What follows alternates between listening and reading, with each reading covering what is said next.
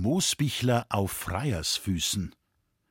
Wenn sich in früheren Zeiten im Dorf ein Bursch und ein Dirndl darüber einig waren, dass sie sich lieben, dann machte das Mädel seinem Liebsten in der Nacht das Kammerfenster auf, oder sie gingen miteinander auf den Heuboden.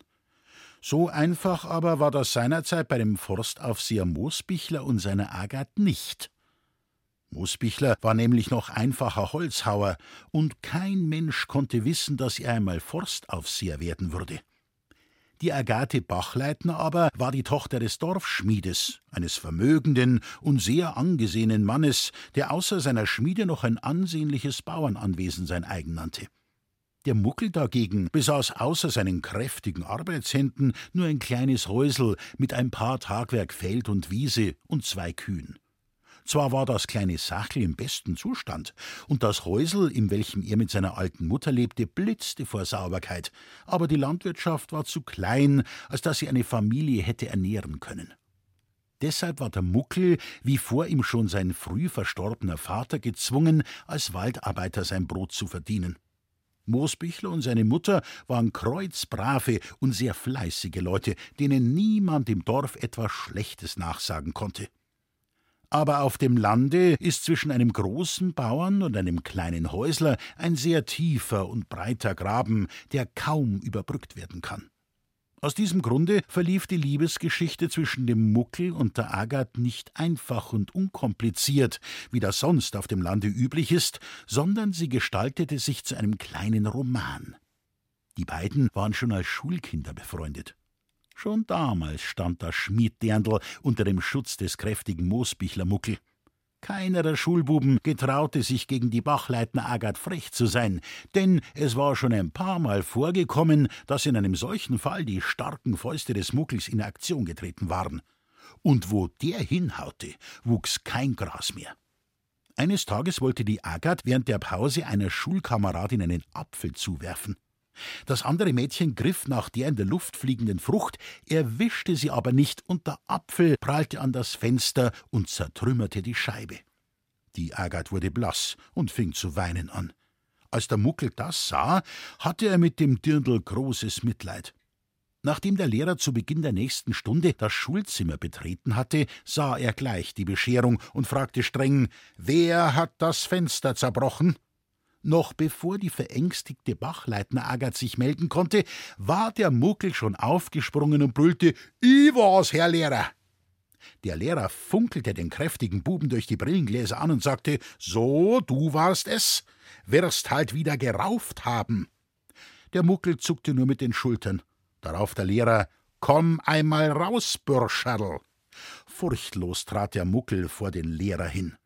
Der legte ihn über das Knie und zog ihm mit dem Haselnusssteckerl fünf kräftige Hiebe über die Sitzfläche. Die Agat schrie auf, und der Muckel ging nach der empfangenen Strafe stolz wie ein Spanier auf seinen Platz zurück. Sein Banknachbar flüsterte ihm zu: Du wärst vielleicht so ein Depp sei, Muckel. Der Muckel aber kam sich vor, als ob er zum Ritter geschlagen worden wäre. Ja, es war schon so. Der Moosbichlerbub liebte die kleine, zierliche Bachleitner Agat, und sie liebte ihn.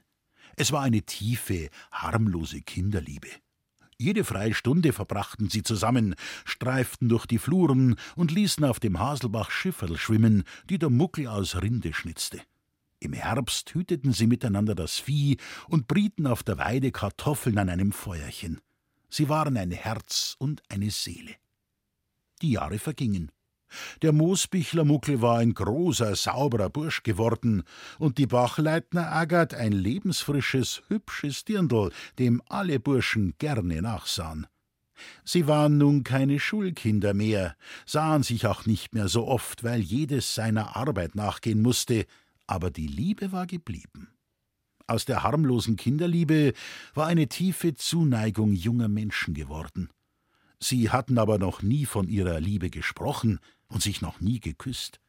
Der Muckel, dieser grundanständige, ritterliche Mensch, wusste, dass die wohlhabende Bauerntochter nie für ihn, den kleinen Häusler, in Frage kommen konnte und war daher sehr zurückhaltend. Die Agat hätte sich zwar gar nicht an der Armut des Muckel gestoßen, und sie hätte ihn vom Fleck weg, auch gegen den Willen ihrer Eltern geheiratet, Jedoch als Mädchen konnte sie sich dem geliebten Burschen doch nicht an den Hals werfen. Das verbot ihr das Gefühl für Schicklichkeit und Anstand, das jedem bäuerlichen Menschen angeboren und tief in ihm verwurzelt ist. Sie verkehrten freundschaftlich miteinander, aber es war in Wirklichkeit keine Freundschaft, sondern eine schmerzliche Liebe, die den Verzicht in sich barg. Eines schönen Tages sagte der Schmied zu seiner Tochter Agat, du bist jetzt kein Kind mehr. Du bist jetzt in dem Alter, wo man ans Heiraten denken muss. Du darfst dich nimmer so viel mit Moosbichler Muckel sehen lassen, denn sonst traut ja kein ernsthafter Freier her. Die Leute denken ja, ihr seid ein Liebespadel. Das Mädel war wie vom Donner gerührt. Es schluckte ein paar Mal und fragte ungläubig: Ich darf nimmer mit Muckel gehen? Ist leider Muckel nicht ein kreuzbraver Bursch? Brav und fleißig ist er schon, Dirndl, da gibt's gar nix, gab der Schmied zurück. Aber weißt schon, wird Leid reden. Und es hat ja auch wirklich keinen Wert nicht. Du kimmst mit ihm bloß ins Gret und heiraten kannst ja da nicht. Du, eine Bauerntochter, so ein kleiner Fretter. Der Muckel hat mir vor ein paar Tagen verzeiht, dass ihm der Herr Forstverwalter gesagt hat, er macht ihn im Hirgst zum Rottenmorster, wandte die Agat ein. Was ist denn schon ein Rottenmorster? gab der Schmied zu bedenken. Ein Rottenmorster ist weiter nix wie ein Vorarbeiter. Und das ist da nix für eine Bauerntochter. Das musst du heißing, Dirndl. Schau, du kriegst 15.000 Mark Heiratsgut mit, weil's bloß einen Bruder hast. Da kannst du eine gute Partie machen und in einen schönen Bauernhof eiern. Der Mandelmeier von Rohrdorf übergibt heuer seinen Hof an seinen Burm und der Beni dat die klein nehmen, der sieht die schon lang gern. Is a schön Sach, der Mandelmeier Hof. 68 Tagwerk, gute Grind und 26 Stückel Vieh im Stall und vier Ross. Wenn's den heiratst, bis gut steht. Und ich kann dann dem Michel auch mein Hof übergeben. Hat er etwa schon um mich angehalten, der Mandelmeier Beni? Der alte Mandelmeier hat neulich mit mir geredet, gab der Schmied zu. Nachher kannst ihm sagen, erklärte das Mädchen wütend, er soll sich seinen krummhaxerten Beni mitsamt seinem Hof und seine 26 Stuckel Viech auf den Hut aufstecken. Den nimm ich nie. Und wenn ich 15.000 Mark mitkrieg, konnten der Muckel und ich den großen Acker und die Wiesen vom Wurzerbauern dazu kaufen und ein paar gute Stück Viech, dann hätten wir auch kurz auskommen. Ärgerlich fuhr der Schmied auf. Also den Muckel schlagst du aus dem Kopf, das sag ich dir. Kein Pfennig kriegst von mir, wenn's den heiratst. Es war ja noch schöner, eine Bauerntochter und ein Holzhauer heiraten. so was ist er noch nie nicht da gewesen. Das konnte ihm so passen, dem Fretter. Sie einfach so in Fetthafen hocken. Die Agat machte der unguten Auseinandersetzung ein Ende, indem sie weinend die Stube verließ und sich bis zum Abend in ihrer Kammer einschloss. Der Schmied aber besuchte nach Feierabend den Moosbichler Muckel in seinem schmucken Häusel. Er wurde sehr freundlich vom Muckel und dessen Mutter empfangen und musste in der guten Stube Platz nehmen. Moosbichler holte aus dem Wandschrank eine Flasche Enzian und zwei Gläser und schenkte seinem Gast ein. Der Schmied redete zuerst nach Bauernart über dies und jenes, bis er endlich nach einer Stunde auf den Kern der Sache kam. Obwohl der Muckel schon ahnte, was den Schmied zu seinem Besuch veranlasst hatte, gab es ihm doch einen Stich ins Herz, als der Gast jetzt sagte: Muckel, ich möchte jetzt einmal was fragen, darfst mir's aber nicht übel nehmen. Wie stehst du zu meinem Dirndl? Moosbichler sah dem Vater seiner Liebsten ehrlich in die Augen und antwortete: Schmied, du weißt ja selm, dass die Agat und ich schon als Kinder immer gute Freund waren. Und an dem hat sich nix geändert bis zum heutigen Tag. Aber das kann ich dir schwören, Schmied. Ich hab dein Dirndl immer in Ehren gehalten, weil ich weiß, dass die Tochter vorm Bauern nicht für einen Holzhauer gewachsen ist. Und das willst mir doch sagen, Schmied. Das brauchst mir aber nicht sagen, denn das weiß ich selm. Erleichtert streckte der Schmied dem Muckel die Hand hin und sagte: Ich hab's gewusst, dass du ein Ehrenmann bist, Muckel. Und weil du mich verstehst, möchte ich dich nur um eins bitten, aber versteh mich recht, Muckel, nicht, dass du meinst, ich will dich beleidigen. Lass dich nimmer so oft mit der Agat singen, dass sie nicht ins Krieg kommt. Sie ist da jetzt in dem Alter, wo's heiraten soll. Und da sind Leute nicht meiner, dass sie mit dir was hat. Der Muckel drehte das Enzianglas zwischen den Fingern hin und her und sagte leise und nachdenklich und ein wenig traurig: Mach dir keine Sorgen, Schmied. Wegen meiner sollte ein Dirndl nicht ins Gret kommen. Ich will alles da, was zu der Agathe am besten ist. Und wenn's meinst, dass gut für sie ist, wenn ich's nimmer triff, dann geh ich halt aus dem Weg. In dem Bewusstsein, einem braven Menschen sehr wehgetan zu haben, machte sich der Schmied auf den Heimweg. Aber der Umstand, dass er erreicht hatte, was er wollte, erfüllte ihn mit tiefer Befriedigung. Der Egoismus des Bauern ließ keine Gewissensbisse aufkommen.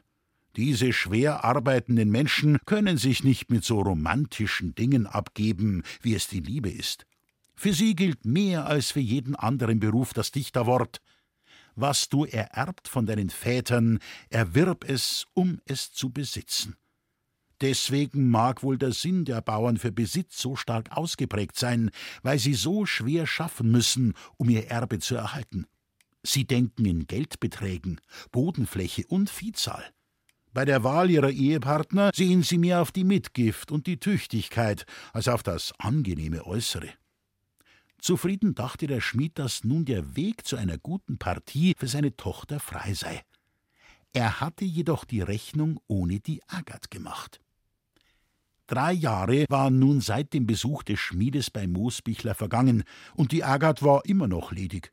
Jeden Freier hatte sie brüsk abgewiesen, und wenn sie deswegen von ihren Eltern Vorwürfe bekam, sagte sie, wenn ich mein Muckel nicht krieg, bleib ich ledig, da könnt's euch an Kopf stehen.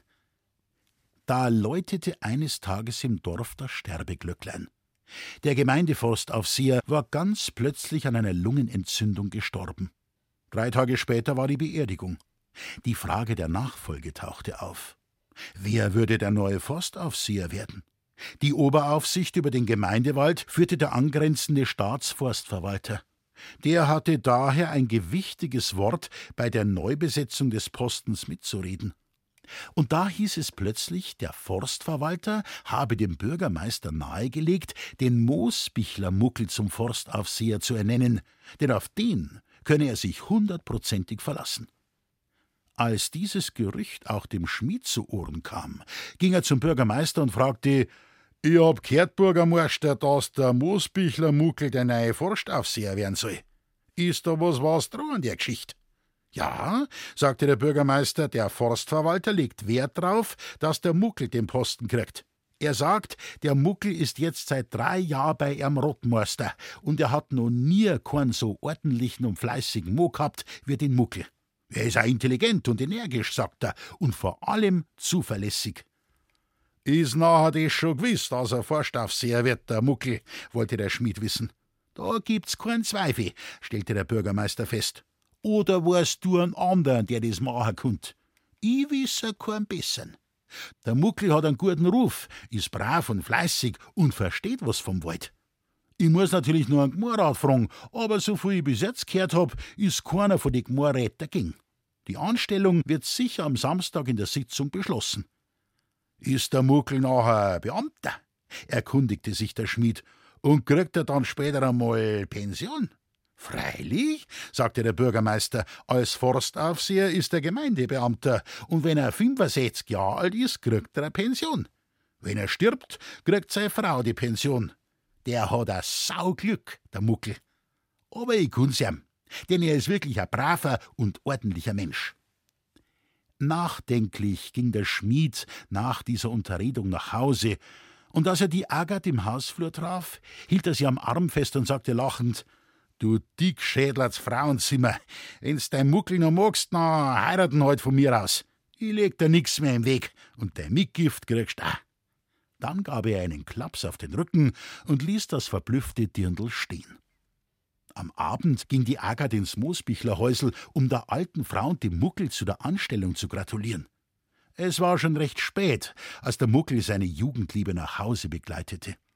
Beide waren sehr befangen, und deshalb gingen sie schweigend nebeneinander her. Endlich fragte das Mädchen, als sie am Haselbach angekommen waren: Weißt das no, Muckel, wie wir damals als Kinder die Rindenschifferl haben schwimmen lassen? Das wäre ich nimmer wissen, Agat. Und weißt das nur, wie wir Kartoffeln braun haben? Freilich, Muckel, das war doch unsere schönste Zeit. Und weißt das nur, wie du die hast vom Lehrer durchhauen lassen, wie ich das Fenster neigeschmissen hab? Weißt das noch? War's das nur, so schwelgten sie in den seligen Kindheitserinnerungen, bis sie plötzlich an dem großen Schmiedanwesen angekommen waren. Nun verstummten sie wieder und standen unschlüssig vor dem Gartentürl. Der Mond blinzelte durch die Wipfel der alten Linden. Schwer lastete das Schweigen über den beiden Liebenden, die sich nicht voneinander trennen konnten. Da flüsterte das Mädchen Jetzt wärst halt bald heiran, Muckel. Na, Agat, versicherte Moosbichler, ich heirat überhaupt nicht. Warum nicht, Muckel? fragte die Agat. Weil ich die, die ich möcht nicht krieg, antwortete er resigniert. Warum kriegst du's nicht? Magst die etwa nicht? Das weiß ich nicht, ob's mich mag. Ich hab's noch nicht gefragt und ich frag's auch nicht. Warum fragst du's denn nicht, Muckel? Weil sie die Tochter vom großen Bauern ist und ich ein kleiner Fretter bin. Da öffnete die Agat das Gartentürl und schloss es hinter sich fest zu, so dass sie nun innerhalb der schützenden Umzäunung stand und der Muckel draußen. Dann sagte sie: Ich darf's halt doch einmal fragen, das Madel. Na, Agat, ich trau mich nicht. Weißt, ich will mir keinen Korb holen. Da nahm die Bachleitner Agat allen Mut zusammen und sagte: Warum glaubst nachher du, dass das Madel die ganze Zeit auf dich gewartet hat, hä? Warum sie in den drei Jahren jeden Freier abgewiesen hat? Weißt du nicht, dass die das Madel gern hat, schon seit der Schulzeit her, und dass du schon seit Jahr und Tag mit ihr verheiratet sein kunst, dass sie die geheiratet hätt, auch gegen den Willen ihrer Eltern? Und dass das weißt. Seit heut Mittag haben auch meine Eltern nix mehr dagegen. Dann griff sie über den Zaun nach Muckels Kopf und gab dem ganz verdonnert dastehenden Mann ein Bussel auf den Mund. Bevor der überglückliche Muckel noch zu sich kam, stellte die Agat sachlich fest: Oh, mei Muckel, du wärst vielleicht so ein Rindviech sei. Dann drehte sie sich um und lief schnell ins Haus. Drei Monate später war die Hochzeit.